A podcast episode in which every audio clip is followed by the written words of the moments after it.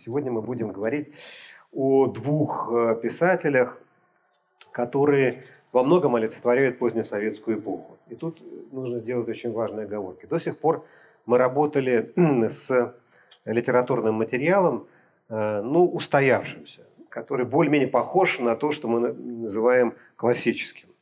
Э, это либо революционная эпоха с ее антуражем, это либо эмиграция с ее аристократическим флером, хотя мы видели на примере э, столкновения Бунина и Набокова, что э, аристократизм там э, то есть был на поверхности, но внутри как-то им иногда не пахло.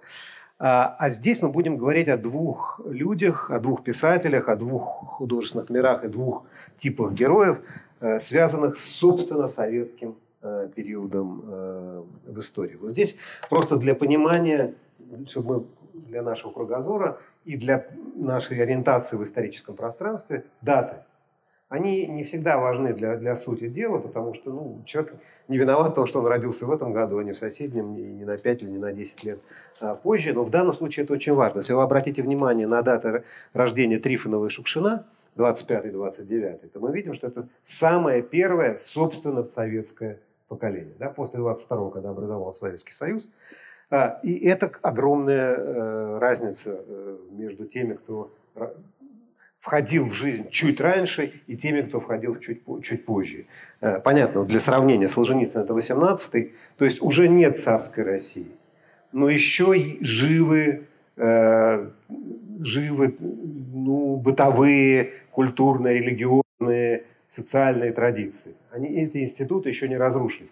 Я сейчас не про церковь как таковую, а про то, что она входит в есте, естественным образом в жизнь. Если человек борется, то он борется с чем-то живым и реальным. Э, если принимает, то принимает как нечто живое и реальное, а не э, работает с какими-то старыми конструкциями, вычитанными из книжек.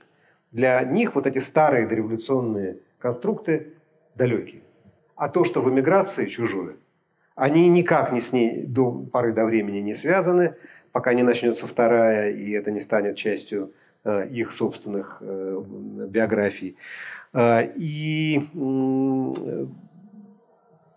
ясно совершенно, что это порождает какой-то особый тип сознания, в том числе и писательского сознания. Те, кто читал и любит Шукшина и Трифонова, понимают, что главная моральная точка отсчета и у того, и другого. Все остальное вторично, а моральное первично. Но если вы можете спросить, вам может не понравиться ответ Достоевского, или ответ Чехова, или ответ Толстого. Но вы точно знаете, что если вы спросите, обратите свой вопрос Толстому, Достоевскому или Чехову, на чем основана мораль, то это будет глубинный философский ответ. В одном случае это будет мой личный религиозный опыт, противостоящий э, церковному. Это кто будет? Толстой, совершенно очевидно. Да? А, в другом случае это будет опора на церковную традицию, которая важнее, чем суть Достоевский. Да? И в третьем случае это будет опора на живую, естественно воспроизводящуюся среду, которая требует любви и внимания, хотя уже утратила свои глубинные э, религиозно-философские основы. Это будет ответ Чехова. Когда мы адресуем тот же самый вопрос, а на чем, собственно, вот эта точка, точка отсчета, понятно, а точка опоры где? Почему это опора? Почему мораль? И кто сказал, что эта мораль на чем-то глубинном основана? Этого ответа нет. Но то, что точка отсчета мораль, в политике, в истории, в поведении, во всем, для них э, несомненно. Э, для обоих. И еще одна очень важная оговорка. Когда-то я занимался очень интересным и очень важным вопросом, э, а как советская философия могла возродиться? Ну, просто для понимания. Вот советская власть в разных э, сферах нанесла разные травмы. В некоторых случаях поправимые, а в некоторых случаях непоправимые. Сейчас я даже не, не судья. Это любая новая эпоха э, рвется а старой. Где-то связи рвутся э, так, что их можно восстановить, а где-то рвутся так, что их восстановить нельзя.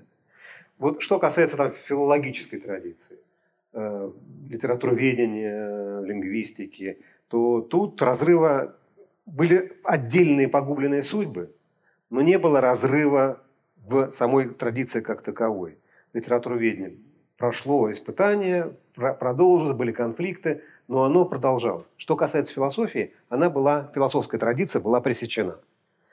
И это пресечение философской традиции привело к тому, что э, ну, шансов на то, что советская философия станет опять философией, просто не было никаких. Потому что а, мало быть гениально одаренным, надо иметь язык, на котором ты будешь готовый, сложившийся, устоявшийся язык, на, который, на котором ты будешь разговаривать с, э, со своими и чужими.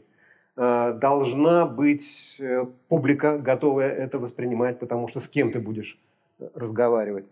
И тем не менее, вот ну, после, после, после Великой Отечественной войны в МГУ, когда опять разрешили философское образование – а, сложилась вещь абсолютно неожиданная. Тогда пришли, поступили на первый курс этого факультета Юрий Левада, будущий э, великий социолог, Мираб Мамардашвили, э, будущий выдающийся мыслитель, э, Александр Зиновьев, великий логик и довольно сложный антиутопист,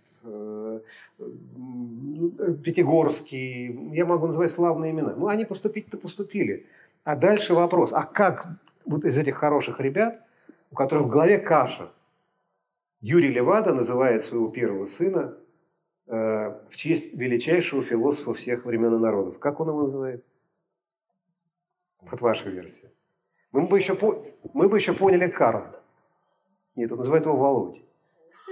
Э, и это, это тот самый Левада, да, который потом будет совершать прорывы в социальную мысль последующих поколений. А, и среди прочих поступает туда Георгий Щедровицкий, один из людей, которые оказали колоссальное влияние на... Сейчас вы поймете, почему я в связи с Шукшиным и с э, Трифоновым про это говорю. Э, Георгий Щедровицкий тоже человек с довольно гениальным, э, не довольно, а гениальным даром и, и, и мутным сознанием в момент поступления. Потому что, тоже для понимания, в девятом классе Георгий Щедровицкий готическим шрифтом переписывает э, по-немецки э, капитал Маркса и старается выучить его наизусть. Это вот его путь к познанию. Да, вспоминается рассказ про Мулу, который съел Коран, чтобы быть э, ближе к, к истине. И вот в 49 году Щедровицкому, он еще, ну, кто был, сколько лет, совсем, совсем мало, его спрашивают, а из кого будут формироваться новые философы? А он ответил, а вот из этих комсомольцев и будут. И это очень это парадоксально. Да? Предпосылок нет, а последствия будут. Так и с Трифоновым, и с э, Шукшиным. Э, предпосылки для того, чтобы они стали по-настоящему большими русскими, а не только советскими писателями, было, ну, если не ноль, то близко к нулю. Тем не менее, это произошло, и это происходило на наших глазах. На поверхности – Два этих художественных мира противоположны. Их легче противопоставлять, чем сопоставлять.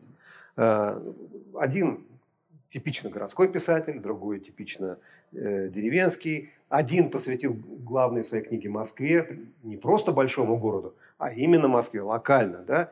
А другой глубинки, один из дома на набережной, про который мы поговорим, другой из избы в Сростках – Э, один из номенклатуры советской, другой из крестьянства. У одного главный герой интеллигенты, у другого полукрестьянские чудики, 60, один шестидесятник, другой как бы почвенник. Тут уже говорим, так ли это на самом деле.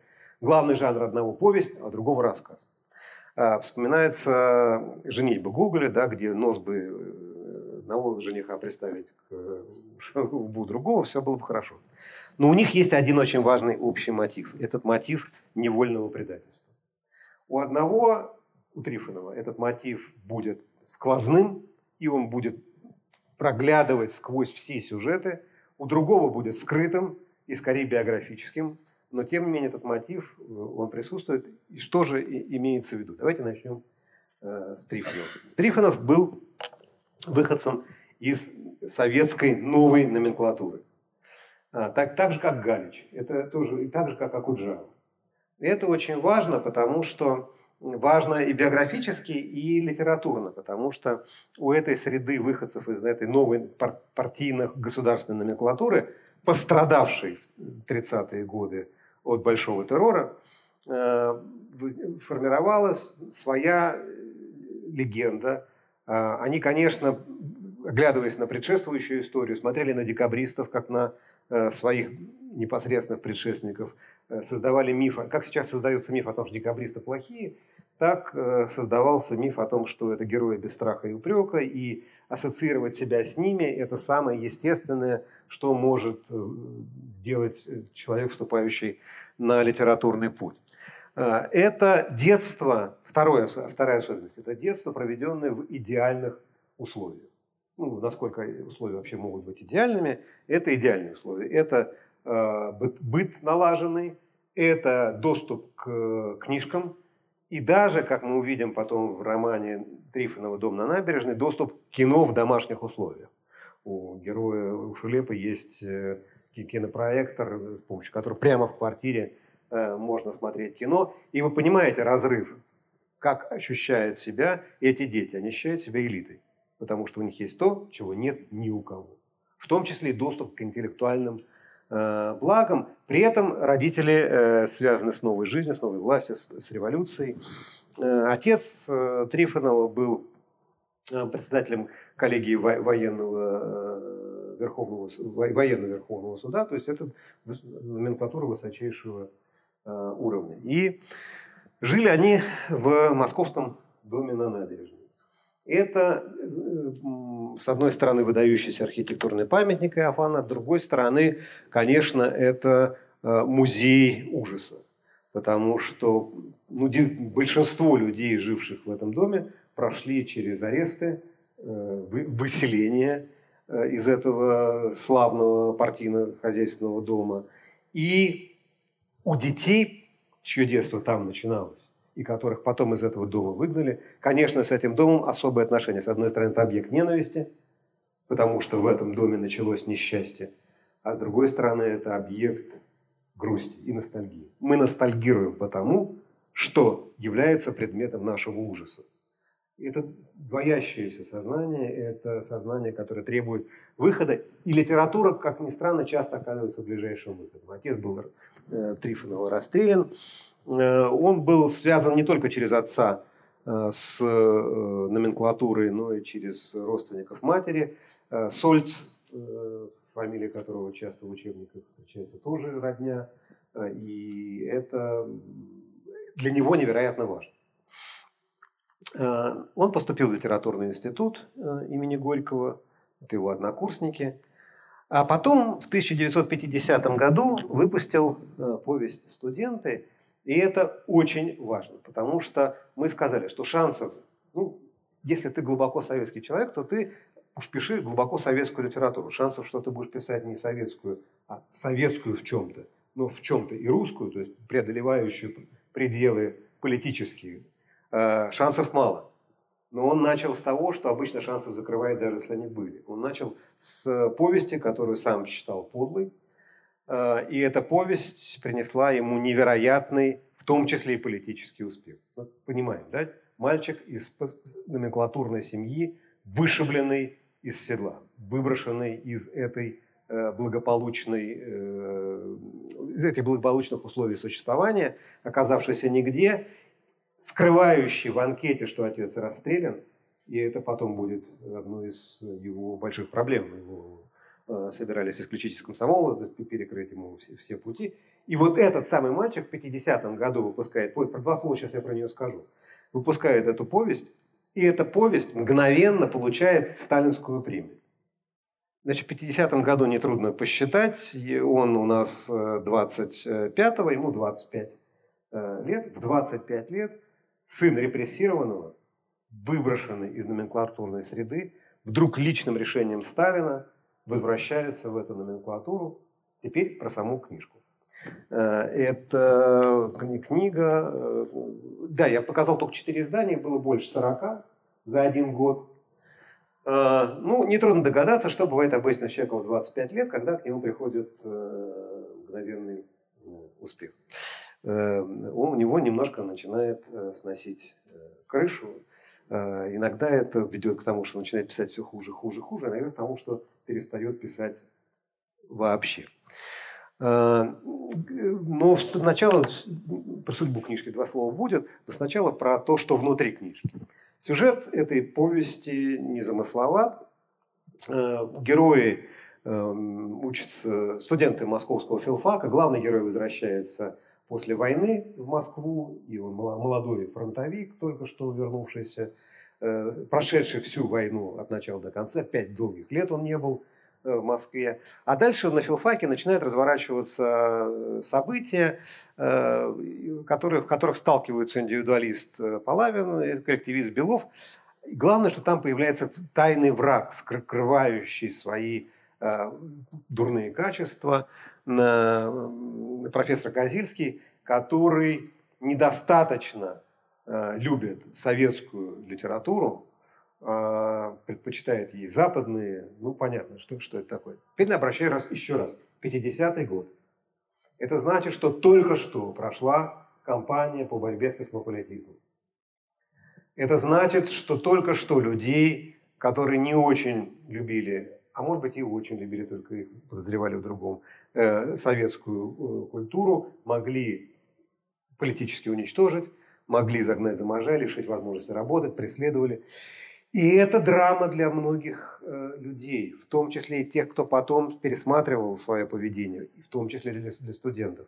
Ну, для параллели. Великий советский писатель Федор Абрамов был в это самое время аспирантом э, Санкт-Петербургского государственного, филфака Санкт-Петербургского государственного университета и принимал участие в разбирательствах по поводу Бориса Михайловича Хенбаума, великого литературоведа. Выступал и потом это была его внутренняя тема его внутренней боли, он не вполне вероятно, что когда он это делал, выходец да, из крошечного поселка, он не был в этом контексте. Он мог искренне преследовать великого литературоведа. Но потом, когда до него дошло, это стало темой его внутренней драмы.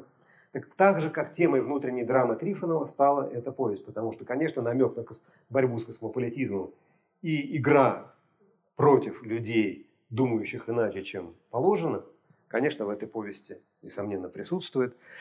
А, в ней есть много чего хорошего в этой повести уже, несмотря на, на юность автора и на, несмотря на некоторую гнусность ее содержания. В частности, это, там создается впервые образ Москвы. Москва становится героем литературного произведения. Не Москва как место жительства, а Москва как большой путанный радостный и, и, и, и смутный в то же самое э, время город. Э, разумеется, он в сюжете все правильно, все акценты правильно расставлены. Хорошие герои отказываются от московского распределения после окончания университета и уезжают куда положено, несмотря на то, что у них зарождаются чувства. И очень характерная фраза, ведь это очень близко, Сталинградская область, Южный Урал. Знаешь, через Волгу значит, рассуждают они, как они будут э, встречаться, будут ли они встречаться. В принципе, но тем не менее, там есть прекрасное начало. Гармошка пневматической двери услужливо раздвинулась перед ним, и он спрыгнул на тротуар. И вот он идет по Москве.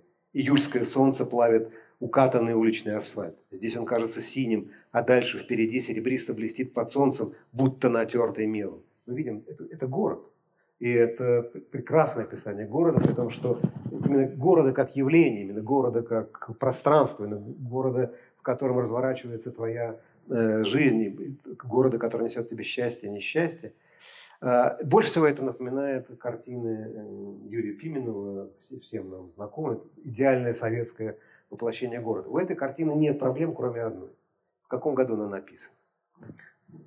Это картина 1937 года в самый разгар большого террора, вот эта сияющая радость от города, и она омрачена нашим знанием о том, что было э, в 1937-м. Также наша радость от того, что у Трифонова кое-что начинает получаться в первые же его вещи, омрачена знанием о том, что это, во-первых, 50-й, да, то есть 48-49 только что делал значит, э, борьба с космополитами. Более того, начинается большая советская ложь в культуре. Была маленькая, такая скучная. Начинается большая. В 49-м снимается фильм «Кубанские казаки». Такая идеальная картинка. Я своим студентам иногда время от времени показываю куски из этого фильма и спрашиваю, «А как вы думаете, как деревня в это время живет? Но они догадываются, что живет она, мягко говоря, не очень хорошо. А там все правильно с гендерным составом. В первых же кадрах кубанских казаков мы видим с вами девушек, юношей. Откуда они юношей э, в 49 году в таком количестве на, на поле э, набрали? Я знаю вопросом студента, а почему, а как вы думаете, а почему власть не боялась показывать откровенное вранье? И до них доходит, что просто в городах показывали, в деревне не показывали. До деревни не доезжала. А доезжала до колхозов, миллионеров, колхозов, совхозов миллионеров, где, в общем, было не так худо, как э, в целом э, в послевоенной разрушенной. Люди хотели сказки. Трифонов в 50-м же году выпускает конъюнктурную э, повесть. Э, он и свой город там в этой книжке тоже придает, потому что там есть описание парада, такой, так, такой слюняво глазурованный, что просто сил никаких нет. Начинается с прекрасного описания города, а потом, а потом сопли. Э, мы бы сказали глянец. Но поскольку тогда такого понятия не было, э, использовали другое. Э, и вот он получает за эту книжку, где, с одной стороны, политическая конъюнктура, с другой стороны, конечно, он чувствует, что он предает идеалы отца, потому что это революция упакованная и э, взвешенная на, на, на весах, на сталинских весах. Тем не менее, вот такую медальку он получает, и дальше начинается судьба успешного советского писателя, которого деньги есть, а счастья нет. Э, а в чем счастье писателя? Счастье писателя в том, чтобы писать. Он женится на певице, на оперной певице, строит дом э, под Москвой и замолкает. Э, ему нечего сказать. Вот с 50 до 63 публикуется всего два рассказа. Четыре раза он переделывает следующую и тоже глубоко конъюнктурную свою вещь э, под названием «Утоление жажды». Он едет в писательскую командировку. Был такой советский способ э, при, при, при, приближения писателя к реальной жизни, отправить в командировку, чтобы он там пожил, пообщался с рабочими, написал про рабочий класс правильные э, книжки. Трифонов делает следующий шаг от самого, в сторону от самого себя. То есть, смотрите, изначально шансов, что он станет поднимется над узкополитическим э, миром мало. Первая книжка конъюнктурная, глубоко конъюнктурная. Вторая тоже конъюнктурная. А, но он настолько себя измучил, пытаясь из самого себя сделать то, чем он не является, что это привело к неожиданному э, результату. Э, Трифонов вообще замолкает. Он пишет спортивные репортажи.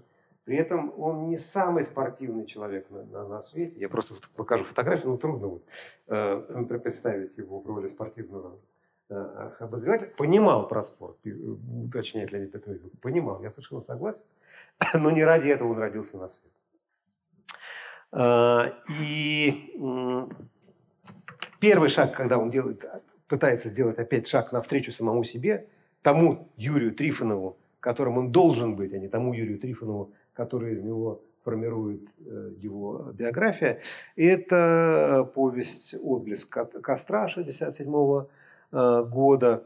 Но в данном случае он пытается восстановить добрую память об отце, он пытается, ну, если хотите, литературно реабилитировать э, его, его, но на самом деле название важнее, чем текст.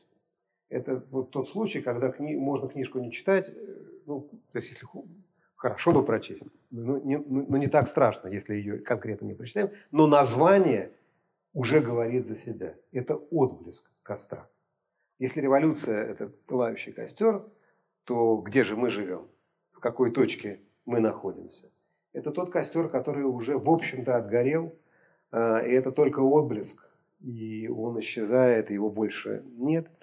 И, наконец, в 1969 году он выходит к самому себе, тому, к тому Трифонову, которого мы знаем и э, любим.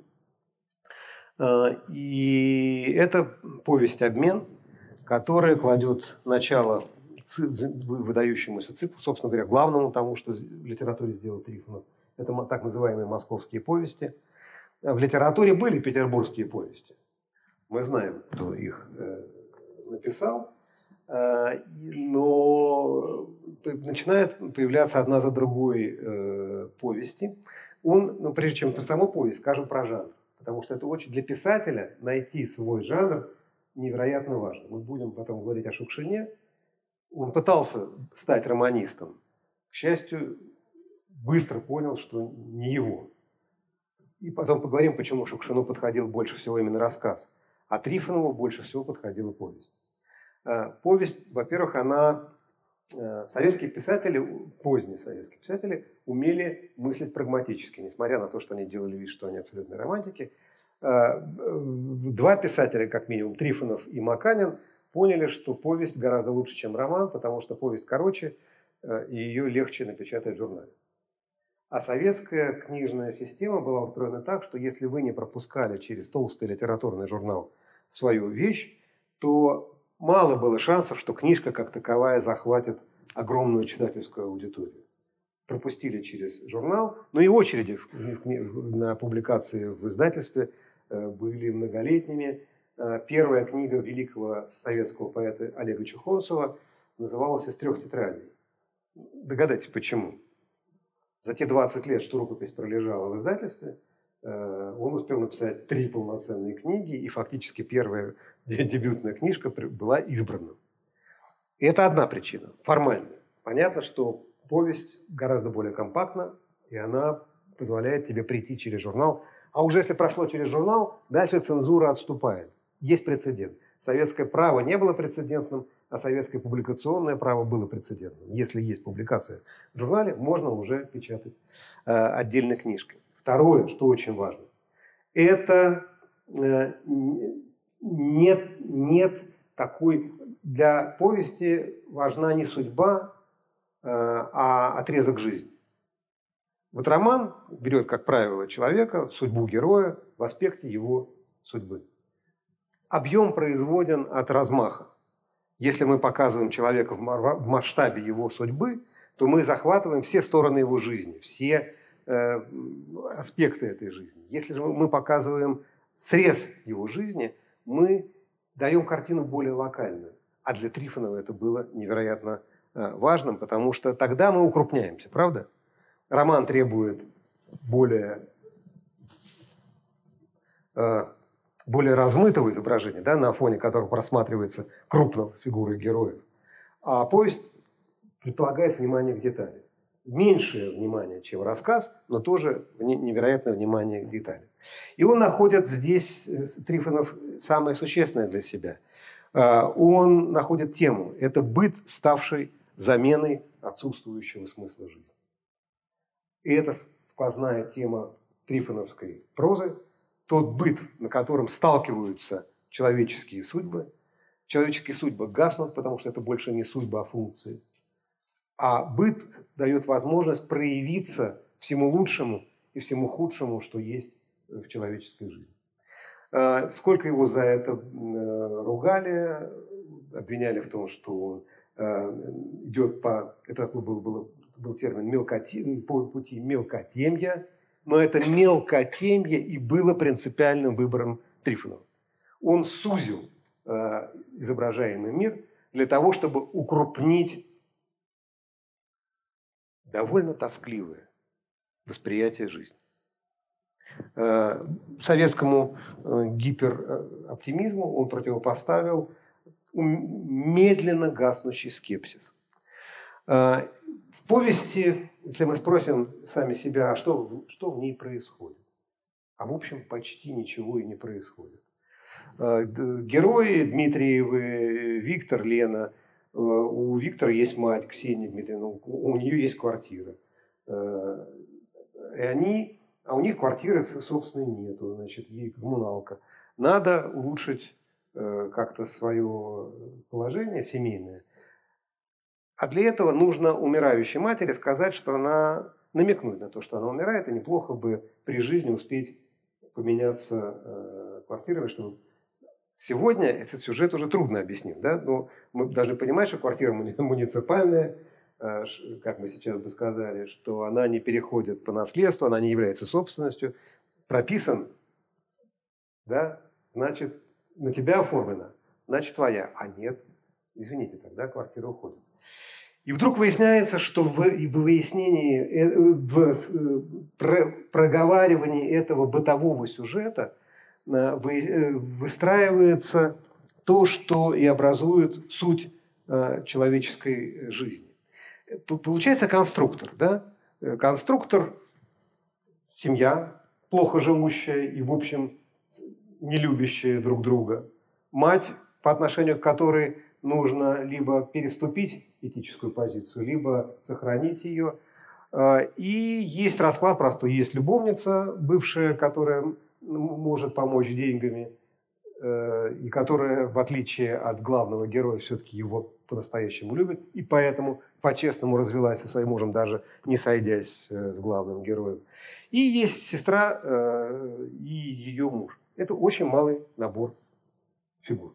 Из этого набора фигур можно сложить что угодно. Если бы из такого набора фигур, ну, убрав советский фонд, переместив это в дореволюционный, что бы сделал Федор Михайлович Достоевский? Ну, там вскипели бы страсти обязательно. Вскипев, они зажгли бы все вокруг. Там был бы пылающий костер. Не отблеск костра, а пылающий костер. Смерть и жизнь, вечность и бессмыслица. Все бы там было э, перемешано. А здесь все тлеет.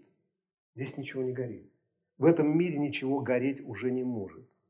А, в этом мире безвольный герой не может сам для себя решить, кого он любит, кого не любит, на что он готов, на что он не готов. Всегда пассивный мужчина, всегда активная женщина. Но это в русской литературе э, от веку, начиная с Бориса и Глеба с одной стороны и княгини Ольги э, с другой. И это проходит через все ее э, пространство. Но тем не менее, для Трифонова э, присутствует тема вечности в этой повести, но это вечность распада. Вечный распад. И ничто ни с чем не склеит. Герой вступает в этот сюжет 37-летним, с надеждами на то, что вот-вот будет новый поворот жизни, вот-вот будет новое счастье, а выходит тоже 37-летним, но без надежд на будущее, потому что как рентген эта ситуация обмена – высвечивает внутреннее разложение э, жизни, в которой находятся э, герои. Э, ни одной удачной все-таки, с моей точки зрения, экранизации Трифонова в кино не было, несмотря на то, что даже «Долгое прощание» делал Урсуляк, но все-таки это не того масштаба. Ну, с моей точки зрения, это не самая счастливая киношная судьба. Но, как ни странно, многие мотивы, содержавшиеся в прозе городской прозе Трифонова отголосками проникали в другие фильмы. Совершенно очевидно, что то, что мы помним по осеннему марафону, э, да, перенесенный в комедийный план, да, конечно, соединенный с другими облегчен, социально облегченными темами, но тем не менее это рифма. Это те же проблемы. Это герой, который не может выбрать. Это быт, который пытается тебя съесть это коллеги, с которыми не прояснены отношения, это жена и любовница, каждая из которых претендует на, по праву на свое, и человек, запутывающийся в этой жизни, не имеющий возможности выскочить за ее пределы, э, несомненно, это рифмуется с э, трифоновскими мотивами. Э, но сам Трифонов не, не, вот писатель par excellence. Потому что он, конечно, живет жизнью замкнутой, э, жизнью той, которую должен вести правильный писатель, который никогда почти не ведет. Э, это его кабинет. Запомните эту картинку, потому что потом мы посмотрим на кабинет Шукшина, и кое-что в разнице устройства этих кабинетов э, нам прояснит в разнице отчасти разницы, отчасти в близости их миров. Это кабинет, правильно? Да? Это кабинетный писатель. Это не писатель, который на по пути записывает э, свои мысли. Спор о кабинетах – это спор в русской литературе вечный. Э, Мандельштам очень ругал Пастернака за то, что тому обязательно нужен кабинет. Э, а Пастернаку нужен был кабинет, это совершенно иного типа литература. И здесь ничего, кроме литературы. Да? Вот посмотрим другой ракурс. Здесь книжки, книжки, книжки, книжки, книжки. Почти нет э, картинок, ну только вот там маленькая, да. Точно, что нет. Чего нет? Икон.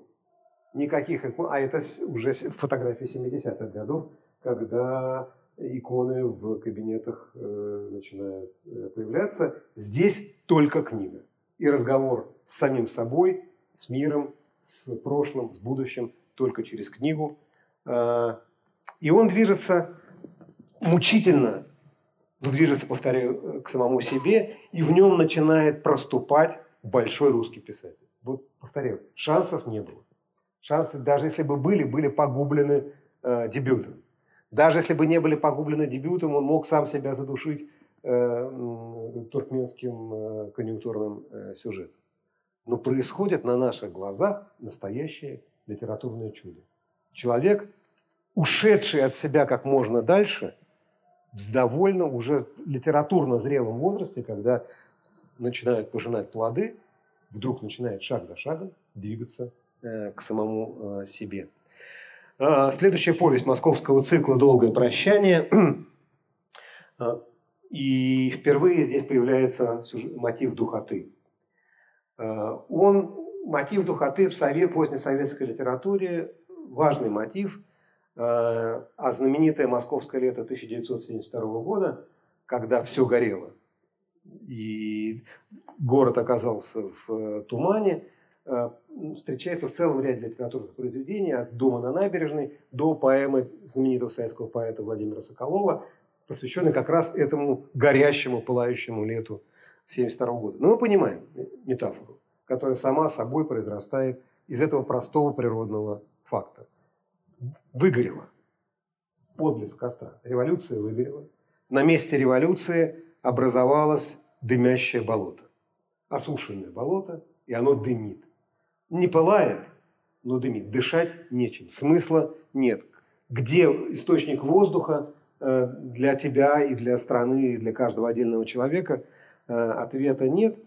И вот герои долгого прощания, первые герои Трифонова, которые с этой духотой сталкиваются непосредственно. И здесь есть все признаки московских повестей. Да, начинается все в Саратове, но все возвращается в Москву. Э, да, э, это современность, э, и это подчеркнутая современность, это не, ну, в котором проступают воспоминания о прошлом. Это перемена ролей, потому что нет хороших и плохих, до конца хороших и до конца плохих. Начинается с того, что Смоленов успешный, сверхуспешный драматург, а Ребров мается с двумя написанными вещами, но никуда не может их пристроить, э, и женщина, которая зажата между двумя этими успешным и неуспешным. В итоге она со всеми расстается, а в финале мы узнаем, что они как бы поменялись ролями, э, что Смоленов перестал быть, он стал неуспешным, а Ребров, который хотел быть честным, искренним, глубоким, бросает все и уезжает, чтобы стать бросить драматургию, расстаться с этим соблазном, все-таки не справляется с соблазном и превращается в конъюнктурного, э, э,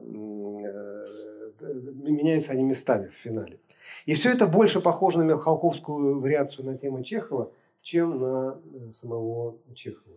Я напомню, да, этот замечательный фильм по мотивам Чехова, неоконченная пьеса для механического пианино, это те же самые тот же самый контекст. Это чуть-чуть позже, чем э, дол, Трифоновское долгое прощание.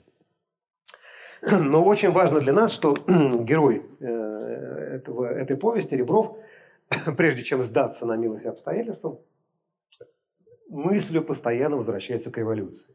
Вот часто герои Трифонова к, револю... к мысли о революции возвращаются. Будь они, будь они, они историки, будь они писатели, собирающие материал для своих э, новых сюжетов. Они все время размышляют о том, что было в революции. А, и он собирает э, материал о народовольцах. И это, в этот момент, конечно, мы понимаем, что в отрицательном герое проступают черты самого автора. Это частая трифоновская история. И мы, когда дойдем сейчас до дома на набережной, мы поймем, как он себя ассоциирует с отрицательными персонажами с не меньшей охотой, чем с положительными. Это довольно Э, редкое писательское качество. Э, роман «Нетерпение» он пишет. С одной стороны, с точки зрения вот такого политического расклада 70-х годов, это конъюнктурная вещь. Потому что в это время выходит серия «Пламенные революционеры». Издательство – это не советский писатель, а политиздат. Само издательство э, говорит за себя. И это цикл биографических повестей о русских революционерах том числе и натуральных террористов, одним из которых становится герой э, Трифонов. Но так получилось, так в истории бывает, что серия, задуманная как вполне такая пропагандистская, потихонечку начинает менять свою природу. Гладилин пишет э, для этой серии. Многие люди, э, более чем достойные, про эту революционную часть. Что-что? Да-да-да. Это, это серия, которая меняет свое, содерж, свое содержание по мере наполнения. Рамка была задана одна, а заполнилась э, чем-то совершенно э, иным. И в частности, роман Трифонова э, «Нетерпение», посвященный Желябову, ну, то есть не самому, прямо скажем, симпатичному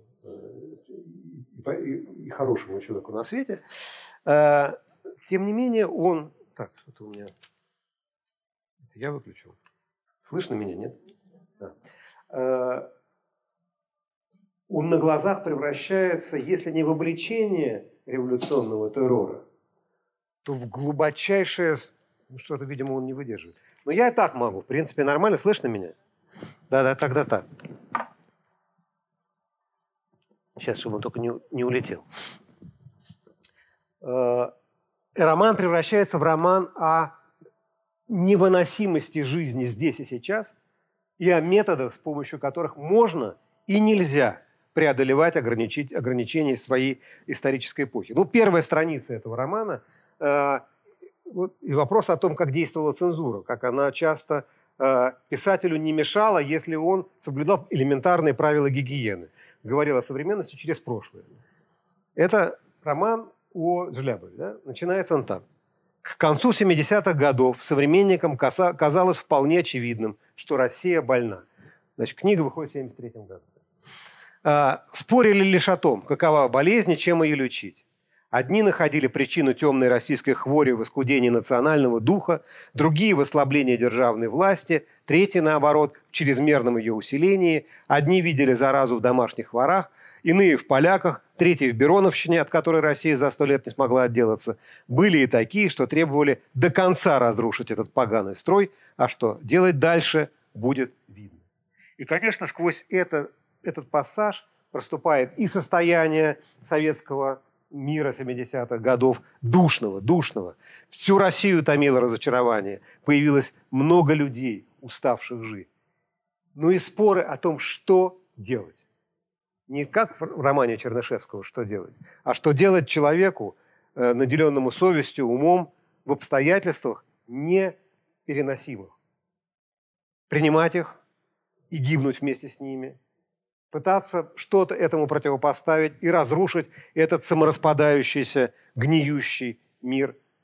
И дальше Роман Трифонова, э, конечно, внутренне спорит с диссидентским э, движением. Надо сказать, что диссидентское движение было последовательным, э, последовательно мирным. Очень немногие группы в советском диссидентстве были готовы на насильственное свержение строя. Мы можем назвать ну, 5-6, может быть, имен – Всхон, э, а? Бородин с, э, вместе с э, всей его группой. Ну почему? Осипов, русские националисты, последовательные вот борцы с э, христианский национализм, вел, как ни странно, к готовности насильственного сопротивления. Большинство уже было против. Но Трифонов спорит с перспективой он сам для себя пытается решить проблему. Возможно ли революционное насилие по отношению к погибающей э, эпохе? И через Желябова отвечает нам нет, невозможно. Вообще довольно забавно, да? Представьте, 70-е годы. Леонид Ильич Брежнев э, с каждого утюга. Э, цензура свирепствует. В Сирии пламенные революционеры – писатель Трифонов спорит с диссидентским движением о том, можно ли революционным способом победить этот ужас. Э, хорошо это или плохо по отношению к диссидентскому движению, сейчас я не обсуждаю, не, не мой вопрос. Вопрос в том, что он идет в эту самую сердцевину советского мира и изнутри революционного мифа говорит о том, каким революционным страшным последствиям может приводить что? Революционное нетерпение. Здесь выбор делается пользу эволюции э, однозначной. И, и эта тема, повторю, всех героев Трифонова так или иначе волнует, как и его самого. В романе «Другая жизнь» 1975 года покойный муж героини Сергей собирает материалы в 18 году, э, собирал, конечно, он умер, о февральской революции, и метод свой называет метод, методом разрывания могил. Но главной книгой Трифонова и вообще главной его книгой, главной книгой цикла московских повестей оказалась э, повесть «Дом на набережной», э, которую в разных источниках датируют по-разному. В одних скобках 70-76, в других 75-й. Э, видимо, причина проста. В 1975 году, в октябре 1975 года, умирает мать Трифонова. И потрясенный этим обстоятельствам он за несколько месяцев пишет от начала и до конца повесть э, «Дом на набережной» и уже в январе отдает ее в журнал «Дружба народов». Видимо, были какие-то подготовительные этапы, видимо, были какие-то наброски, которые позволили ему так быстро написать главную э, вещь своей жизни. Но самое существенное, что в этой вещи он выясняет отношения с самим собой. С самим собой, тем Юрием Трифоновым, который когда-то вошел в большую литературу, Э, романом э, «Студенты». Потому что э, среди сюжетных ходов, используемых в романе «Дом на набережной», есть и отголоски того суда, того комсомольского собрания, того суда, судилища над профессором, который в романе «Студенты» был предметом гордости героев. Правильные герои поддержали комсомольское собрание – осудили неправильного профессора, а здесь является преступлением, и герой э, увиливает всячески, а, антигерой этого романа, от необходимости участвовать в этом комсомольском собрании, э, и страшно радуется смерти бабушки, потому что это освобождает его от необходимости э, являться... Ну, предательство все равно происходит. Это как, если хотите, правильно написанные студенты. Так в литературе бывает, когда автор берет свою старую книгу, который разочарован, и который, может быть, уже возмущен, и переписывает ее так, как она должна была бы быть написана в тот момент. А, при этом, вопреки слухам, э, «Дом на набережной» понятно название, э, вопреки слухам, эта книга проходит практически без цензурных помарок. Так бывает. Она принесена в журнал «Дружба народов» в январе 1976 э, года, и в течение, и, и уже, и, она принесена в 1975-м, и в 1976 уже выходит э, в свет. Э, ни одной цензурной, ни одного цензурного изъятия. Как это может быть? Ну, во-первых, Трифонов к этому моменту уже самый опытный советский писатель. Он умеет говорить так, чтобы придраться было довольно... Ну, если нет желания. При желании можно придраться э, всегда и ко всему, но поскольку желания большого не было, то э, его и не трогали. Во-вторых, он запутывает следы. Он дает фактически двух рассказчиков. Одного достоверного и другого недостоверного. Правда, меру достоверности достоверного рассказчика мы тоже измерить не можем. Там идет внахлёст, внахлёст повествование. Когда нужно договорить до конца, вдруг исчезает один рассказчик, э, появляется другой. Но тем не менее факт остается фактом – Э, книга о том, что происходило с революционной э, властью, с, революционной страной, и что происходило с людьми, которые поверили в это, а потом ее, э, от этого отреклись, собственно говоря, это главная книга десятилетия. И вот она начинается с невыносимой духоты 1972 года, когда герой Глебов, фактически отрицательный герой, едет в антикварный магазин покупать мебель для своей кооперативной квартиры, опять быт, опять э, жилпло, жилищный вопрос, который испортил э, многих. И мы потихонечку начинаем понимать, что происходило с этим героем на протяжении э, всей его жизни. Мы понимаем, мы понимаем, что мотив страха и мотив зависти пронизывают эту жизнь от начала до конца. Мы понимаем, что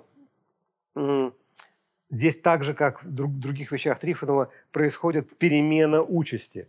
Герои, которым была э, предназначена счастливая, легкая номенклатурная жизнь, выбрасываются в никуда, спиваются и э, оказываются служителями кладбища э, или служителями разносчиками в магазине, а те, кому была э, выделена участь завистников, оказываются на вершине. Но по пути они успевают предать и самих себя, и близких, э, и чужих. При этом, что очень важно в этом романе, те, кого предают, не предстают героями не то что без страха и упрека, а положительно, предают отрицательно.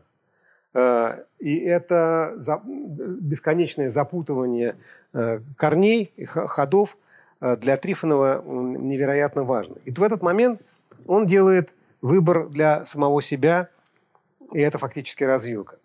В 1976 году выходит роман «Дом на набережной», и в 1976 же году Василий Аксенов начинает собирать неподцензурный альманах «Метрополь» нужно ли мне проговаривать эту историю кратко? Или вы знаете?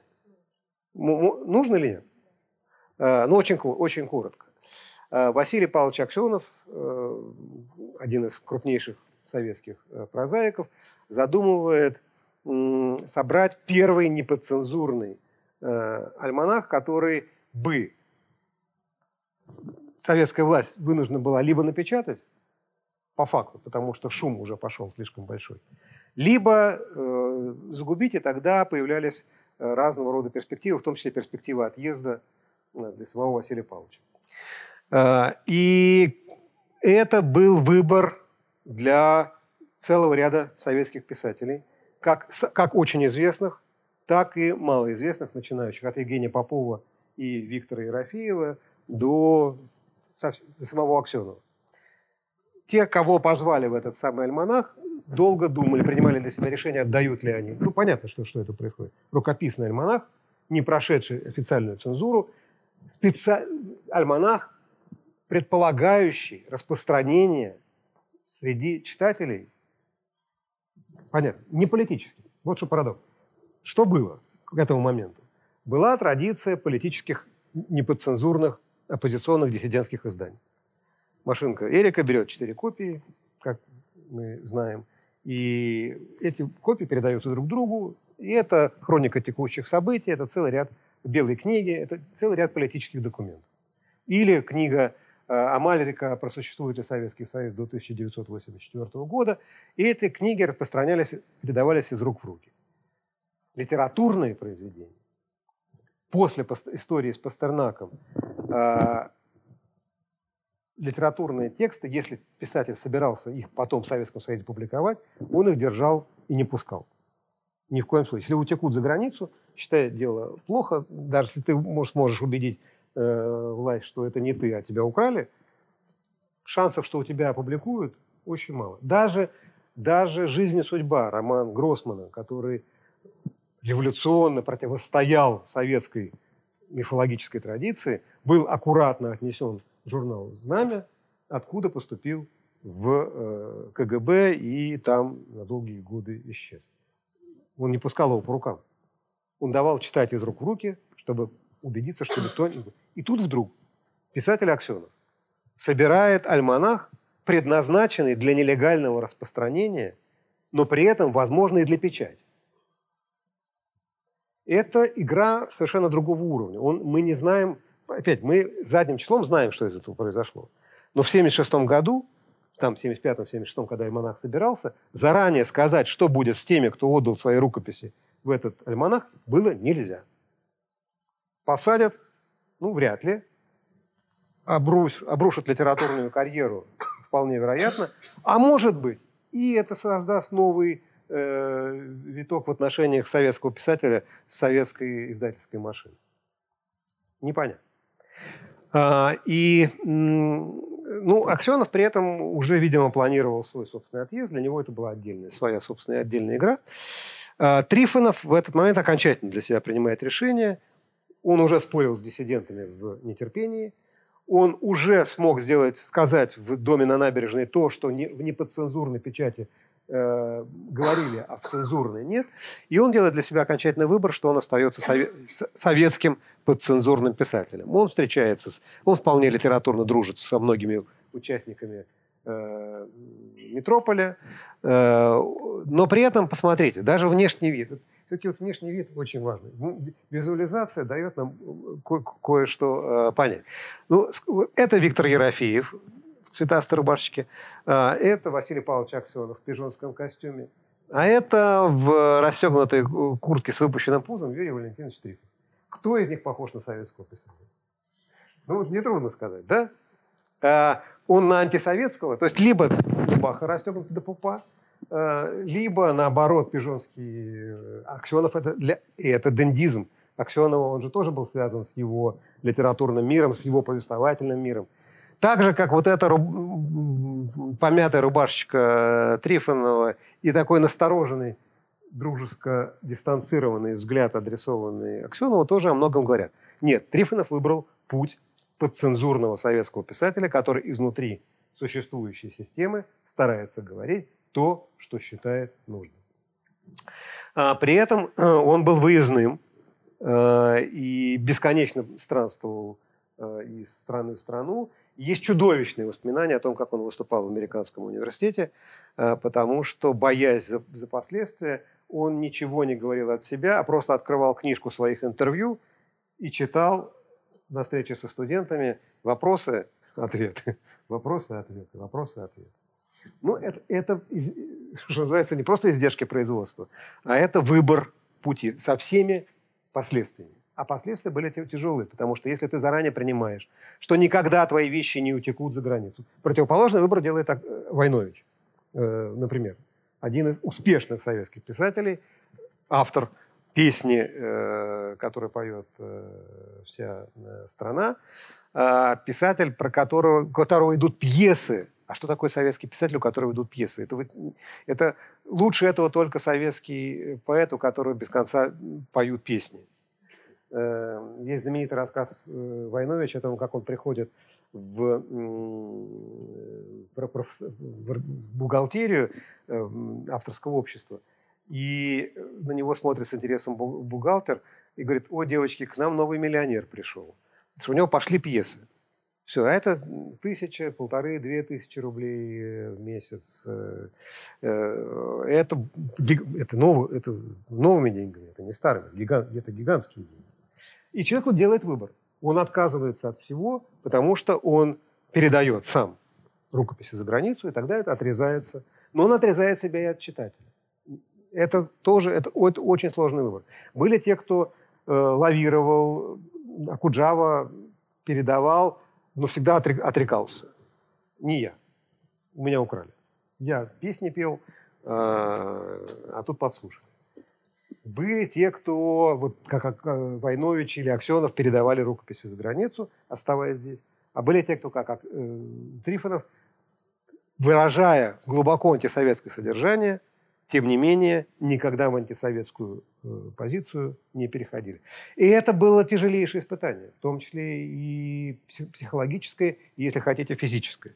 Э, это, это, это износ, потому что если ты, с одной стороны, неконвенционально высказываешься в прозе, а с другой стороны соблюдаешь все правила советской цензуры в поведении, это раздвоение, которое очень тяжело э, переносимо несмотря на помощь второй, своей последней жены э, Ольги э, Трифоновой Мирошниченко, которая действительно много чего для него сделала, несмотря на то, что все-таки быт был э, налажен. Кстати, посмотрите, как, какой, рукописи тоже много говорят о писателе, не меньше, чем его внешний облик. Это аккуратный советский писатель, который знает, что он пишет, да, почти ученический э, почерк, э, мало помарок, э, пишет быстро, рационален, ведет к поставленной э, цели. Но это изнашивало человека. И Трифонов очень рано э, умирает, в 81 году, значит, с 25 по 81, сколько он? 56. 56. Меньше, чем любимый его писатель Герцен. Любимый его писатель Герцен прожил 57, а он прожил 56. И он Заметьте, да, мы видим, что мы его воспринимаем как писателя очень-очень зрелого. А он прожил всего 56 лет. И это, конечно, выбор того мира, в котором живут его герои, пропускать через себя этот мир невероятно тяжело, и сделать выбор, когда ты, с одной стороны, говоришь то, что считаешь нужным, а с другой стороны, не переступаешь черту, это тоже выбор расшатывающей. Тем более советская власть вела себя то так, то эдак. Роман «Дом на набережной» был опубликован без изъятий, а уже следующий роман «Старик» проходил такую мясорубку цензурную, что, может быть, не могу исключить, что Трифонов даже и пожалел, что не пошел в альманах э, «Метрополь», потому что это было такое литературное изнасилование. Автор, мы видим, мы знаем эту правку, это, это чудовищно. А роман «Время и место», еще один роман, не были просто напечатаны при его жизни. Но, тем не менее, если очень коротко суммировать то, о чем мы говорим, Трифонов состоялся вопреки всем предпосылкам. Да, он за это заплатил колоссальную цену. Ну и он создал свой художественный мир, в котором герои пытаются вернуться к своим истокам, но прекрасно понимают, что никаких истоков больше нет. Что место, куда они пытаются вернуться, уже не существует. Как уже нет того дома на набережной, где, куда мечтал прорваться э, Глебов, дом есть, а места нет. И это сквозная тема Трифоновского сочетания. К Богу прийти нет. Мы видим, что Бога в этом мире нет вообще. Нет ни как предмета отрицания, ни как предмета приятия. Мы с вами говорили, что в классике, классика у нас глубоко антиклерикальна, но при этом глубоко религиозна. И есть один писатель, который глубоко нерелигиозен, но при этом абсолютно клерикален.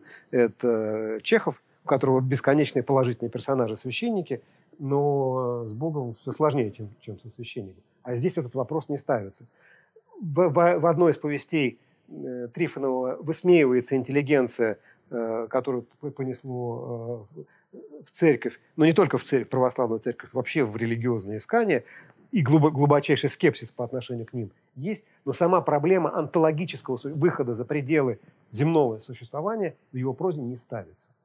Человек здесь и сейчас, в прошлом и в будущем, а в вечности нет вечным является только его неизбывность его существования.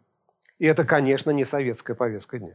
Согласитесь, что да, человек, который начал с романа, где расставил все акценты э, правильные, космополитизм плохо, любовь к советскому хорошо, вдруг выходит к миру метафизическому, не вписывающемуся ни в какие рамки привычные, да, реалистические, социалистические. Это, конечно, его литературная большая победа. А Шукшин в отличие от Трифонова, биографически себе не изменял. Мы знаем, что он э, принял э, фамилию Шукшин позже, но это, не, это что называется по техническим причинам. Как записали, кем хотел э, значиться, это не было отречением от родительского имени. Тем не менее, э, своего посаженного отца он э, стыдился. Оказалось, что он и не виноват. Как же мне жить теперь со своей виной перед ним? Это лейтмотив, который проходил через все шукшинские э, размышления. И мы с вами говорили о русской эмиграции. Для них этот вопрос вообще не мог перед ними встать. Что значит виноват? Очевидно же, что не виноват. Но для Шукшина, для его поколения этот ответ не очевиден. Ему нужно было прийти к пониманию того, что отец, осужденный этой правильной советской властью ни в чем не виноват. Нам задним числом трудно поставить себя на это место, но придется, потому что иначе мы ничего в литературном мире, созданном Шукшиным, э, не, не поймем. А, дом на набережной, дом в Сростках, э, интеллигентный толстенький мальчик, молодой, крепкий матрос. Правда, здоровье оказалось не очень потому что его пришлось списать на берег и, досрочно освободить от э, армейской службы. Не мог находиться в море. Э, это письмо его первой возлюбленной жене, с которой они расстались довольно мутно и не очень, не очень понятно, зачем женились. Э, еще больше непонятно, почему нельзя было расстаться, когда он уже уезжал. Ну, так уж как как вышло, мне здесь важен его почерк. Да, вот тоже такой аккуратный, правильный. Э, но тут начинается вот что. И для Трифонова, и для Шукшина слава была не просто потребностью тщеславного писательского характера, а слава была единственным способом достижения поставленной цели. Слава была инструментом. Мальчик из репрессированной семьи, и мальчик из репрессированной семьи, только один из номенклатурной, а другой из деревенской, могли состояться в этой жизни если они занимались творчеством, только при условии, что к ним приходит известность. И оба к этому шли. Правда, для одного это чуть было не кончилось катастрофой, а для, для другого э, было иначе. Шукшин, э, и это мы точно знаем, э, шел к э, славе. И второе, что его мучило, помимо того, что он внутренне предал отца, его мучило то, что он прекрасно понимал, что деревня, из которой он уходит, остается прозябать. А он бежит из этой деревни с тем, чтобы жить свою отдельную, интересную, яркую жизнь. Это то, что, э, над чем он раздумывал э, постоянно. И парадоксальным образом э, ехал он поступать в литературный институт, собирался быть писателем, хотя ничего у него еще не было опубликовано. А, есть версия, высказанная в Жизеловской книжке Коробова, что по пути в Москву между 46 и 47 годами Шукшин прибился к бандитам и поэтому так хорошо знал бандитскую жизнь. Но проблема заключается в том, что этого года не было. А, это ошибка в датировках. Э, в общем, в 1947 году он перебрался, поэтому красивая версия, но не рабочая. Э, пить пил с подзаборной, значит, заборными алкашами общался. Бандитами, наверное, пересекался, но в банде не был никогда. Э, своего литературного героя он начинает искать, как ни странно, с роли в кино, когда случайно э, оказывается вакантное место актера, играющего главную роль у его учителя Михаила Рома. И одновременно он дебютирует в журнале «Смена» рассказами «Экзамен», «Правда» и «Степка». Ну, это вот такой вот редкий случай. Обычно, когда мы говорим про дебют, мы говорим, что писатель потом долго жалел о том, что это все напечатал. Начиная с Гоголя, с его Э, Ганса Кюхельгартена Некрасова, который сжигал свой первый сборник, или роман Трифонова э, «Студенты». Здесь противоположный случай. Все три рассказа, э, ну, правда, в меньшей степени, а экзамен Степка входят в классический, канонический набор этого писателя. То есть первый выход к читателю был абсолютно успешным – с лучшими рассказами. Про, эти, про два из, из этих рассказов мы еще, может быть, э, кое-что скажем. Но героя своего он начинает... Здесь он нащупывает тему. Герой только-только-только начинает проступать. А тема, да, это стык города и деревни, э, про, про, про так называемого простого и так называемого интеллигентного героев. Э, типаж, который он начинает прорабатывать, он прорабатывает в своих актерских ролях раньше, чем это начинается в Э, в литературе. И насколько Трифонов похож на советского писателя, настолько э, Шукшин не похож ни на кого. Мы видим его фотографии. Мы не можем сказать, что это э, не писатель. Но мы не можем сказать, что это писатель. Мы не можем сказать, что он советский. Мы не можем сказать, что он не советский. Он какой-то другой. Он из какого-то другого теста. А, и это не только его деревенское происхождение, но и типаж Ближе всего этот типаж к Гагаринскому, э, но это другой какой-то Гагарин. Да, это такой неправильный Гагарин. Гагарин – это тот э, русский советский человек, каким он может быть на пике своего развития. А его герой, герой Шукшина, это тот герой, который мог бы стать Гагарином при, других, при другом стечении обстоятельств, но никогда, э, ну не стало, никогда не станет. Вот, ну, вот это есть некоторые рифмы. Но неважно. Важно другое, что герой этот у Шукшина, и тут мы начинаем сопоставлять с Трифоновым, тоже хочет вернуться или прийти туда, знаете, пословие, да, пойди, э, э, э, задание. Пойди туда, не знаю куда, принеси то, не знаю что. Вот герои Трифонова и герои Шукшина в своей среде, в своем мире, в своем обиходе, в своей сюжетике идут туда, где нет ничего, и возвращаются туда, где уже ничего нет. Это невероятно важно. Ну, смотрите, давайте возьмем два первых вот, э, рассказа. Степка. Герой бежит, как мы узнаем, прочитав рассказ, из э, тюрьмы за три месяца до освобождения. Бежит зачем? А не зачем. Он просто больше не может жить без этой своей родной среды. Понимает он, что это только приведет к еще большей посадке. Понимает, ничего сделать с собой не может. Делает ли он хорошо своим близким, к которым он приходит за три месяца до срока? Нет. он им приносит страдания. Потому что там есть образ немой сестры, э, и ее страдания, она первой понимает, что произошло.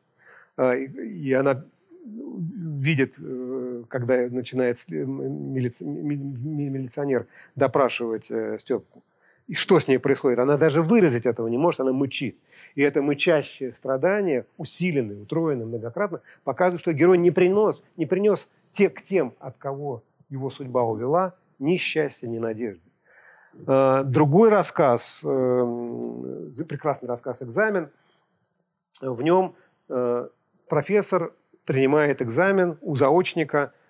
Что такое заочник? Следующее поколение знает? Хорошо, потому что некоторые явления уже ушли навсегда. У заочника экзамен по литературе, и разговор идет о слове о полку Игореве. И понятная оппозиция. Профессор все знает о слове полку Игореве и ничего не знает о том, что испытывает человек в реальном плену. А студент знает все, что испытывает человек в реальном плену, поскольку он там был, и ничего не знает о слове о полку Игореве. В рассказе, поскольку там еще такая соблюдается советская э, этическая традиция, нет, вру, вру простите, неправильно, не детская, советский этикет, советский этикет, там получается, что профессор понял – через героя, через студента, что такое быть в плену, а студент через зачетку, в которой двойка, э, понял, что такое слово полку Игоря, но на самом деле рассказ не об этом. Рассказ о том, что есть два этих мира, которые каждый сам в себе хороши, а как им вступить в этот диалог, как им объединиться, нет ответа, нет встречи. Ни, на самом деле, ни герой не встречается со словом о полку и говорит, двойку он получает. Мы не знаем, прочитает он или нет. Профессор задумчиво, красиво курит э, картинно, глядя э, в окно. И, в общем, скорее всего, ничего по-настоящему не понял. Э, не встреча становится основной темой э, шукшинской прозы и ситу- сюжетной ситуации, в которую помещ- помещаются его герои. Но это просто, чтобы мы видели, как рукопись. Тоже такой вполне не похож на писательскую рукопись. Так же, как не очень похоже э, тетрадочка, писательскую тетрадочку, в которой он пишет свои рассказы, и даже за 14 копеек, тоже аккуратнейшим почерком, минимальным количеством поправок. Э, это его первая книжка «Сельские жители». А теперь про кабинеты. Помните, мы посмотрели на то, какой, был кабинет у Трифонова. Что здесь бросается в глаза? Во-первых, он меньше. Да? Намного. Э, во-вторых, иконы Сейчас мы их увидим покрупнее. Во-вторых, картинок уже, уже много. Он все-таки и писатель, и киношник э, в одном. Значит, но здесь мы видим. Да?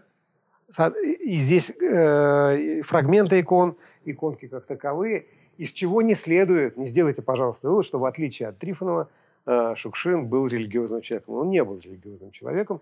Э, мы знаем из, из воспоминаний о нем, что ему добыли, прислали из Московской патриархии издатели э, Библию, и он в зрелом возрасте ее читал захлеб э, и был потрясен, потому что никогда в жизни до этого ее не читал. Но это и не дань моде, вот эти иконы.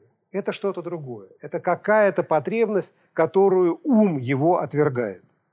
Ум его вне этих представлений – а глаз, я бы даже не сказал сердце, а глаз нуждается в том, чтобы в этой картине мира присутствовали и эти образы, как точки отсчета. Вот той самой бесконечной моральной составляющей, э, о которой э, Трифонов размышлял, ой, простите, великодушно, Шукшин э, размышлял постоянно. В мире Трифонова Бог третий лишний. Двое должны выяснить свои отношения. В мире Шукшина я бы сказал, есть зияющая позиция. Если мы смотрим на его рассказы как на целостный, э, сложившийся единый художественный мир, там есть позиция, место, там есть место для Бога. Бога нет, а место есть. Э, сейчас поясню э, эту, эту, эту мысль. Именно в силу того, что мир, изображаемый Трифоновым, это мир вечный, тлеющий, безысходности и готовности принять ее, потому что есть что-то важнее, чем эта безысходность, есть мы. Есть непонятная, непонятная цель нашей жизни. Мы не знаем этой цели, но она где-то есть. Жизнь должна была быть другой, не той, которая сложилась. Это бесконечный мотив э, трифоновской прозы. А у Шукшина все... Во-первых, это рассказ. Сейчас давайте два слова, прежде чем перейти, вернуться к этой мысли. Два слова про жанр. Мы сказали, у Трифонова повесть, потому что судьбы как таковой нет, а есть бесконечные отрезки жизни, и мы про эти отрезки жизни рассказываем. А у Шукшина есть бесконечные мгновенные вспышки. Есть эпизод, в котором проявляется вся жизнь человека, и это его мир. Поэтому, конечно, это рассказ. Но еще очень важно. Советский рассказ был, имел разные э, ответвления, как жанр. Был солженицынский рассказ с моральным выводом. Ну, либо в лоб, как в Матрёнином э, дворе не стоит э, значит, село без праведника. Не, не, не, не вся земля наша, такой уж совсем доведенный до верхней октавы. Либо это такой ну, предположим, русский взгляд или советский взгляд, как судьба человека а, э, Шолохова. Тоже, понятно, герой сопровождаем моральным выводом. А, и была подпольная традиция, как рассказы того же, как колымские рассказы, рассказы э, того же Шаламова, где никакого вывода нет и быть не может. Рассказ, мгновенная вспышка ужаса, и этот ужас сопровождает нас от начала э, до конца. У Шакшина, как ни, странно, способ построения его рассказа в большинстве случаев ближе к э, Шаламовскому, хотя это не значит, что он их читал. Но при этом в них нет такого шала, полной шаламовской безнадеги. Есть отдельные рассказы. Вот я сейчас про эти рассказы хотел бы сказать, потому что в связи с проблемой Бога, веры, неверия, э, это очень важно. У Трифонова обмен – возьмем обмен, да? Семья без конца тлеет. Не загорится уже никогда, и расстаться, чтобы не тлеть, а просто жить, не в состоянии. И это длится, длится, длится, длится. У Шукшина такого рода семейные обстоятельства а, – это либо скрытая любовь, которую герои позволяют себе лишь в зрелости э, приоткрыть. Ну, жена просит мужа играть на балалайке, хотя, вообще-то говоря, все время ему на этой балалайке играть э, запрещает. Она скрывает эту любовь, и он скрывает свою любовь, но она может прорваться. Либо и это уже отчаяние, возведенное в такую степень, что дальше некуда. Дальше прямиком в петлю. Жена мужа э, в Париж провожала. Это рассказ, который завершается, начинается шукшинской, э, трифоновской оппозицией – счастье, несчастье. Встреча, не встреча, люди совместимые, несовместимые, а заканчивается самоубийством, потому что нет другого выхода. И это короткий рассказ о том, как человек идет в никуда, потому что здесь уже оставаться не может. Это, конечно, та коллизия, которая предполагает вопрос о том, а, а где же Бог. И, э, или э, Сурас, это, это тоже рассказ, который тоже доводит все до до катастрофы, до, до, до, рассказ, договаривающий все до конца. Повести Трифонова никогда ничего до конца не договаривают, и это его принцип. Рассказы Шукшина всегда все договаривают до конца. И тут, конечно, хорошо бы сказать, а что же проведение, или хотя бы, что, что у нас со священством, со, со священством э, как носителем этого, э, этой картины мира. А в общем, почти ничего. Бога он не чувствует, а священников не понимает. А, редкий случай, ведь у Шукшина прекрасный слух э, писательский. Он слышит человеческую речь, как никто. Единственный рассказ, в котором речевая характеристика героя дает очевидный школьный сбой, тут, садись, что называется, садитесь в два. Когда у него священник и митрополит в рассказе «Мастер» обращаются к пришедшему к нему мастеру «Сын мой». И вот это вот вычитал из 19 века или из западной литературы, но никто никогда никакой митрополит, к пришедшему к нему э, поговорить человеку, сын, светскому тем более, сын мой обращаться э, не будет. Не знал. Но ему нужно. Вот он не, обычно он не идет на жертву качеством. И почему он жалел, что бросил пить? Среди прочего, это знаменитые воспоминания, потому что он объясняет, я раньше э, мог пойти в пивную, в забегаловку, в самую вниз спуститься – сесть, выпить с людьми, поговорить. Они мне такого могли рассказать. А теперь не могу, потому что трезвый к ним не подсядешь. Э, ему нужно было слышать, как реальные люди говорят. Ему нужно было воспроизводить живую речь улицы, живую речь э, э, народа. А здесь он просто не знает, как они разговаривают. И поэтому они такие блеклые и бледные. Единственный раз, когда ему удается преодолеть эту границу языковую, это рассказ «Верую», там, где неверующий поп. Вот неверующий поп отлично годится. Потому что его, как его изображать, он э, понимает. Э, поп, э, как знаменитый, да, когда значит, верую в барсучье сало, в бычачий рог, в стоячую оглоблю, в плоти мякости лесную. Ну, пародируется церковное пение. Э, и, и трое во главе с яростным раскаленным попом пошли, приплясывая кругом, кругом. Потом поп, как большой тяжелый зверь, опять прыгнул на середину круга, прогнул половицы – Поп и Максим плясали с какой-то, такой какой-то злостью, с таким остервенением, что не казалось и странным, что они пляшут. Тут или плясать, или уж рвать на груди рубаху и плакать, и скрипеть зубами. Вот скрипеть зубами получается, а поговорить попомню. Но, повторяю, если в Трифоновском мире сюжетно отсутствует вакансия для папа, ну или для священников, интеллигентный мир э, изображается, то у Шукшина при невозможности изобразить священника, вакантное место для него есть. Как всегда, есть вакантное место для иконы. При том, что старуха прячет э, икону лишь, чтобы близ, близкие не, э, ее, э, не перестали ее поддерживать. Понятно. Но вакантное место – это всегда точка отсчета задается. И в его прозе, и в его фильмах встает вопрос, ну где же выход? Ну вот где выход? Потому что если мы внимательно почитаем э, его рассказы, то мы увидим, что все рассказы о невозможности встречи. Ну, так или иначе. Либо люди живут друг с другом и не встретились на самом деле, не понимали на протяжении всей жизни. Э, либо, э, либо их отталкивают другие. Рассказ чудик. Ну, то, что, с чего начинается любой разговор про э, Шукшина и чем мы решили все-таки скорее закончить. Э, чудик же не вписывается никуда. Он едет, да, встречаться, а встреча не происходит. Он со своей женой живет кое-как. Ну, кое-как, ну, ну живет, она его терпит. А сноха его терпеть совершенно не собирается. Он, брат его фактически сдает в отношениях с... Э, выбирает между ним и женой э, жену. Э, с этой точки зрения, если мы посмотрим на самый, наверное, знаменитый рассказ э, Шукшина «Срезал», э, такой, ну, есть такое понятие хрестоматийный рассказ. Вот это хрестоматийный э, рассказ, то его можно прочесть как антидеревенский. Можно. Вредный мужик. Народ, который надеется, что этот мужик всех срежет, не, не самого лучшего качества.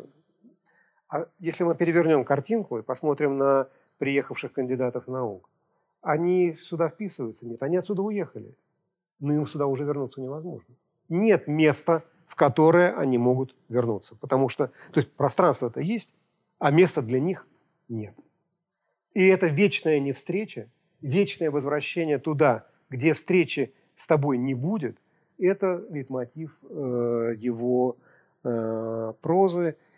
И э, ушел, значит, ушел не вернуться ни к родителям, ни к близким невесты, ни к ворам, ни к городским начальникам. Вы догадываетесь, к чему я перехожу, да, потому что, конечно, шедевр, главный его шедевр – это «Калина красная». И она собрала все, что собрано, все, что было в его прозе, и все, что было его, в его фильмах. И это фильм о том, как герою, стремящемуся куда-то вернуться или куда-то прийти, никуда вернуться и никуда прийти не удастся. И характерно, что это э, не только такой последний из завершенных больших фильмов э, Шукшина. Характерно, что это единственный фильм э, из завершенных, снятый на цветную пленку. Э, вот опять, это не всегда очевидно. Мы забываем, что фильмы не, не все снимались э, на цветную пленку. Это фильм, который выбивается из общего ряда, потому что она сочная. Это должна быть красная калина. Она никакой другой быть не может. Черно-белой калина быть Э, не, дол, не должна. И это тот самый герой, в котором все персонажи Шукшина, все темы, все мотивы соединились, и нашли своего, свое наивысшее и самое безнадежное воплощение. Нет выхода. У героя дальше нет пути. При том, что он замечателен по-своему. А, но все, да, и, и сюжет это про то, как он приходит и уходит. Приходит и уходит. Некуда, не останешься, невозможно. Ушел, значит, ушел. А, при этом, э, это, наверное, последнее, о чем я э, скажу, как советский писатель, правильный советский писатель, или неправильный, не, не важно, но советский, а, те ответы, которые он не мог получить у церкви, поскольку Библию ты прочел, над ней задумался, но уже в позднем, в зрелом э, возрасте, он часто ищет в классике. И мы недооцениваем. Мы, иногда он это обнажает прием, и мы сразу понимаем, что это про классику. А иногда не, не понимаем. Ну, совершенно очевидно, что в рассказе «Забуксовал» э, это прямым текстом. Герой слышит, как э, сын зубрит птицу-тройку, и вбивается ему в голову этот вопрос, а кто ж в этой тройке-то едет? Чичиков? Что ж с Россией, с Русью-то происходит? И это вопрос, который начинает его мучить, так же, как ответ на вопрос, и этот э, вопрос не имеет ответа, так же, как вопрос о смысле жизни в рамках Шукшинского, э, Шукшинской литературной картины э, не, не, нет, нет ответа на это. Точно Чичикова везут. Этого хмыря везут, который мертвые души скупал, ездил по краю, елкина мать. Вот так троечка. Ну и классика э, не дает ответа. Тогда он заходит в целом ряде рассказов с другой стороны. Экзамен. Помните, мы о нем говорили. Слово полку Игореве. Слово полку Игореве призвано дать ответ на те вопросы, на которые церковь ему не дает. Есть встреча между людьми. Может человек, не знающий, что такое плен, с одной стороны, и человек, не знающий, что такое слово полку Игореве, найти друг друга? Не могут. Тогда он э, в рассказе, э, в, в рассказе генерала Малафейкин – Э, начинает привязываться, пристраиваться вслед ревизору. Там герой едет в вагоне, в купе, э, и ночью просыпает, засыпает рано, а проснувшись, значит, видит, как э, внизу разговаривают попутчики. И один рассуждает, как генерал, генерал следственный генерал, Э, рассказывает про то, как он хорошо живет, как у него все есть. И вдруг он понимает, что это же его напарник по э, ремонтным делам. И ну, как-то не, не подводит своего напарника. А рассказ, в рассказе так, значит, Малафеевич э, рассказывает. У меня деревня рядом, а у вас как? Да, да извините. У вас дача какая? Каменная, двухэтажная. Напрасно отказываетесь от дачи. Удобно. Знаете, как не устанешь за день, а приедешь, затопишь камин, душа отдыхает, рассказывает дающий себя за генералом Малафейкин. Э, что вы, у меня два сменных водителя, так один уже знает, без четверти пять звонит. Домой, Семен Иванович? Домой, Петя, домой. Мы с ним дачу называем дома. Мы же узнаем. Это э, Хлестаков, рассказывающий о том, как он вбежал к, э, к себе на последний этаж. Да что, да что я, какой последний этаж? У меня 35 тысяч э, одних курьеров. Мне завтра же, сегодня произведут фильмарш. Это оттуда. Стилистически, я сейчас не буду, простите, доказ, просто время, время пожалею. Поверьте мне, когда вы читаете, вы опознаете. Он и, и ритмически, и стилистически нас туда отсылает. Вопрос, зачем? С одной стороны, так легче изобразить героя, когда у вас есть готовый фон. А с другой стороны, он, как ни один литературовед, ну, в это, в это, как, нет, скажем так, как мало кто из литературоведов а, почувствовал глубину хлестаковского образа. Хлестаков же врет не для чего-то. Хлестаков врет не для того, чтобы что-то получить у э, чиновников э, и помещиков э, городка, в который его занесло. Он врет, потому что это единственный способ выскочить за пределы своего тесного и почти бессмысленного существования. Он никогда в этой реальной жизни не перескочит через те социальные барьеры, которые поставлены на его пути. Так же, как Городничий в последнем действии повторяет ходы э, Хлестакова и вдруг видит в своем вообра... воспаленном воображении Городничего, которого он будет, когда станет генералом Э, значит, гнобить и, и, и укращать. Но и здесь генерал Малафикин, с одной стороны, врет. Он ведет себя нехорошо. А зачем он это делает? А затем, что жизнь его пуста. Он ее хочет наполнить и почувствовать себя значимым человеком. Вот эта незначим, заведомая незначимость, она заставляет э, Шукшина переходить к Гоголю, адресовать, цитировать, фактически цитировать его и без конца над этим размышлять. В чем смысл жизни? Где он? Если его нет за пределами этой земной жизни, где в пределах этой земной жизни прячется смысл? Покажите мне этот смысл, говорят его любимые герои, э, и он э, сам. Э, ну и э, похоронен он на Новодевичьем кладбище. Была, как вы знаете, внезапной. Во время работы над фильмом они сражались за Родину. Э, и вот когда мы пытаемся понять, что за тип человеческой, что за человеческую личность поставили Шу, Ш, Трифонов и Шукшин в центр своей э, прозы, мы вдруг внезапно вспоминаем фильм «Брат». Помните, как появляется герой? Э, фи, видели фильм «Брат»? Помните, да, когда герой э, Бодрова из, как бы поднимается из-под насыпи, и это ниоткуда.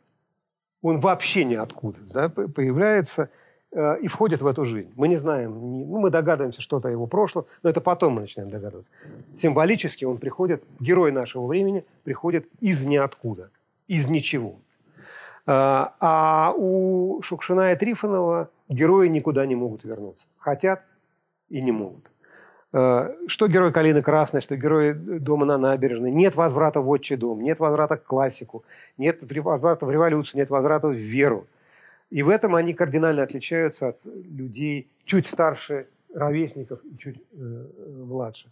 Потому что так или иначе, в том или ином аспекте, попытка на, ответить на вопрос, что же, куда же мы можем вернуться, к чему мы можем прийти, она есть почти у всех. Но Битов ищет ответ в Пушкинском доме, может быть, и не находит, но петербургская петербургский период, петербургская культура все-таки дает какой-то намек на возможность э, ответа. У Солженицына ответ понятен. Мы должны уйти от этого неправильного мира и построить другой э, правильный, но не революционными методами. Э, были экологисты, про которых сейчас почти все забыли. Сергей Павлович Залыгин, может быть, не самый большой писатель, но настоящий, крепкий писатель, который с этой своей экологической, русской экологической темой ну, от чего мы должны? Мы куда? Где мы? Мы в природе и встретимся, отвечает э, Залыгин. Про деревенщиков мы будем еще э, говорить. А здесь герой всегда один на один. С самим собой, с судьбой, с моральным э, выбором. Но что такое судьба при этом, мы не знаем. И это то, что, как ни странно, но мораль при этом не отменима. Почему? Почему-то. И это, конечно, объединяет двух этих очень больших писателей. Спасибо большое. Мы можем прийти в режим диалога. Только микрофон я вам не дам, поскольку я сам не умею. Но это еще... А, он зеленый, он, он отдохнул и, и загорелся зелененьким. Александр Николаевич, можно вопрос? Я громко буду говорить. А, чтобы все слышали. Вот вы сейчас сказали, что такое судьба, мы не знаем. А вот обратите внимание, вот, какой был интересный вот, факт судьбы Трифонова. Он когда умер, это было по весне 81 года, на Таганке случилась такая странная вещь. Я, мне как раз, я был в Москве в это время, и приятель мой по Таганке, актер, меня туда водил на контрмарках. А днем был спектакль по Трифонову обмен, а вечером был дом на набережной. Вот я как раз хотел спросить, спросить вас, вы видели любимовские постановки? А, я видел, но я был дитя, а потом они уже сошли. Дом на набережной я видел. А, вот. Как Гончук там, помните? Да, да. Нет, выдающийся спектакль, как вообще Таганка того. А, все, что я видел, это выдающийся. Но я видел, не, а, не все, б, я вот в 76-м, э, когда поставили в 77-м, если я правильно помню, да, и в 80-м, в 81-м начали... Э, в один день попал. Да, в один день. В 81-м не был, чуть раньше был. Э, ну, я был чуть ли, по-моему, на первом курсе. Все, что ли, что понимал ли я что-нибудь тогда крепко, не могу сказать. Уже, к счастью, забыл. Теперь могу делать вид, что понимал. Судьба. Судьба. Или не судьба. помните, и у Дружникова, и у Крачевского были суждения. Хороший ли писатель Юрий Трифонов? Хороший. Честный ли писатель Юрий Трифонов? Вот здесь оба они ставили знак вопроса и с утвердительным ответом не торопились. Потому что, мол, если Трифонов честный писатель, тогда почему он не рассказал ни про диссидентов, ни про Чехословакию, ни про Солженицына? Вот. Вот вы как на этот вопрос будете отвечать? Это хорошие студенты, если они задают такой вопрос. Э, буду отвечать, что есть сфера морального выбора, которая принадлежит каждому. Трифонов сделал свой выбор. Хороший этот выбор или плохой? Этот выбор для него единственно возможен. Значит ли это, что Трифонов не врал? Нет, это значит, что Трифонов готов был согласиться на молчание. Причем не только по поводу 1968 года, но и по поводу открытых писем, э, защиты коллег. Э, если не, не, под помощью мы понимаем не э, передачу средств семье, а заявление. Но это коллизия, которая не имеет в рамках авторитарного государства хорошего решения и правильного ответа. Мне очень понравился фильм ну, в большинстве аспектов мне понравился фильм Дуни Смирновой э, «История одного назначения», который со всей остротой эти вопросы поставил. Разумеется, это не про реального Толстого, разумеется, это не про реального Шибунина, но, но это вопросы, которые очень важные. Если Толстой в, в этом... Всегда лучше перевести на самый высокий уровень, и когда мы решим самым высоким уровнем, ну, на, на, на более, на, на чуть менее высоким легко спроецировать ответ. Э, если вы видели этот фильм, то вы знаете, что э, если там коллизия такая, если бы Толстой пошел на переговоры со своей тетушкой пораньше, то есть использовал нашим языком называя блат, и пожертвовал своей гордыней, может быть, конкретного Шибунина удалось бы спасти. Но тем самым он поддержал бы ту самую модель государства, которая приводит к гибели конкретного Шибунина. Тот путь, который выбрал Толстой – красивого выступления на суде э, мешает окончательно укрепиться этому государству, чуть-чуть его расшатывает, но ведет к гибели конкретного э, рядового. Есть хороший ответ. Не надо такое государство. Вот. Э, дальше у Трифонова был бы ответ, а, а каким способом нетерпение, к чему привело. Э, но, разумеется, это этически не безупречный, но единственно возможный для него выбор. Э, но никогда, но и диссидентский выбор не был таким уж всегда хорошим. Но люди не всегда рождены, большинство людей не рождены быть героями на баррикадах. А иногда приходится. Но героем побыть на баррикаде очень трудно, потому что потом ты должен там оставаться – а ты для этого не рожден. Вот я знаю ну, немного, сколько просто диссидентов было не так много, но не самые счастливые судьбы именно и в рамках этого выбора. Человек не обязан быть политиком. Иногда жизнь его ставит в ситуацию, когда он вынужден делать этот выбор. И он точно так же будет мучиться сам с собой, выясняя отношения, как Трифонов, который... Поэтому для меня ответ другой. А, Трифонов, почему для меня это приемлемо, то, что его выбор? Потому что для меня проблема возникает, когда человек пообещал и не сделал. Ну, например, человек сказал, я сейчас буду за всех вас бороться, поведу вас за собой. А потом говорит, нет, я что-то я передумал, тут у меня... А вы сами. Вот это безобразие.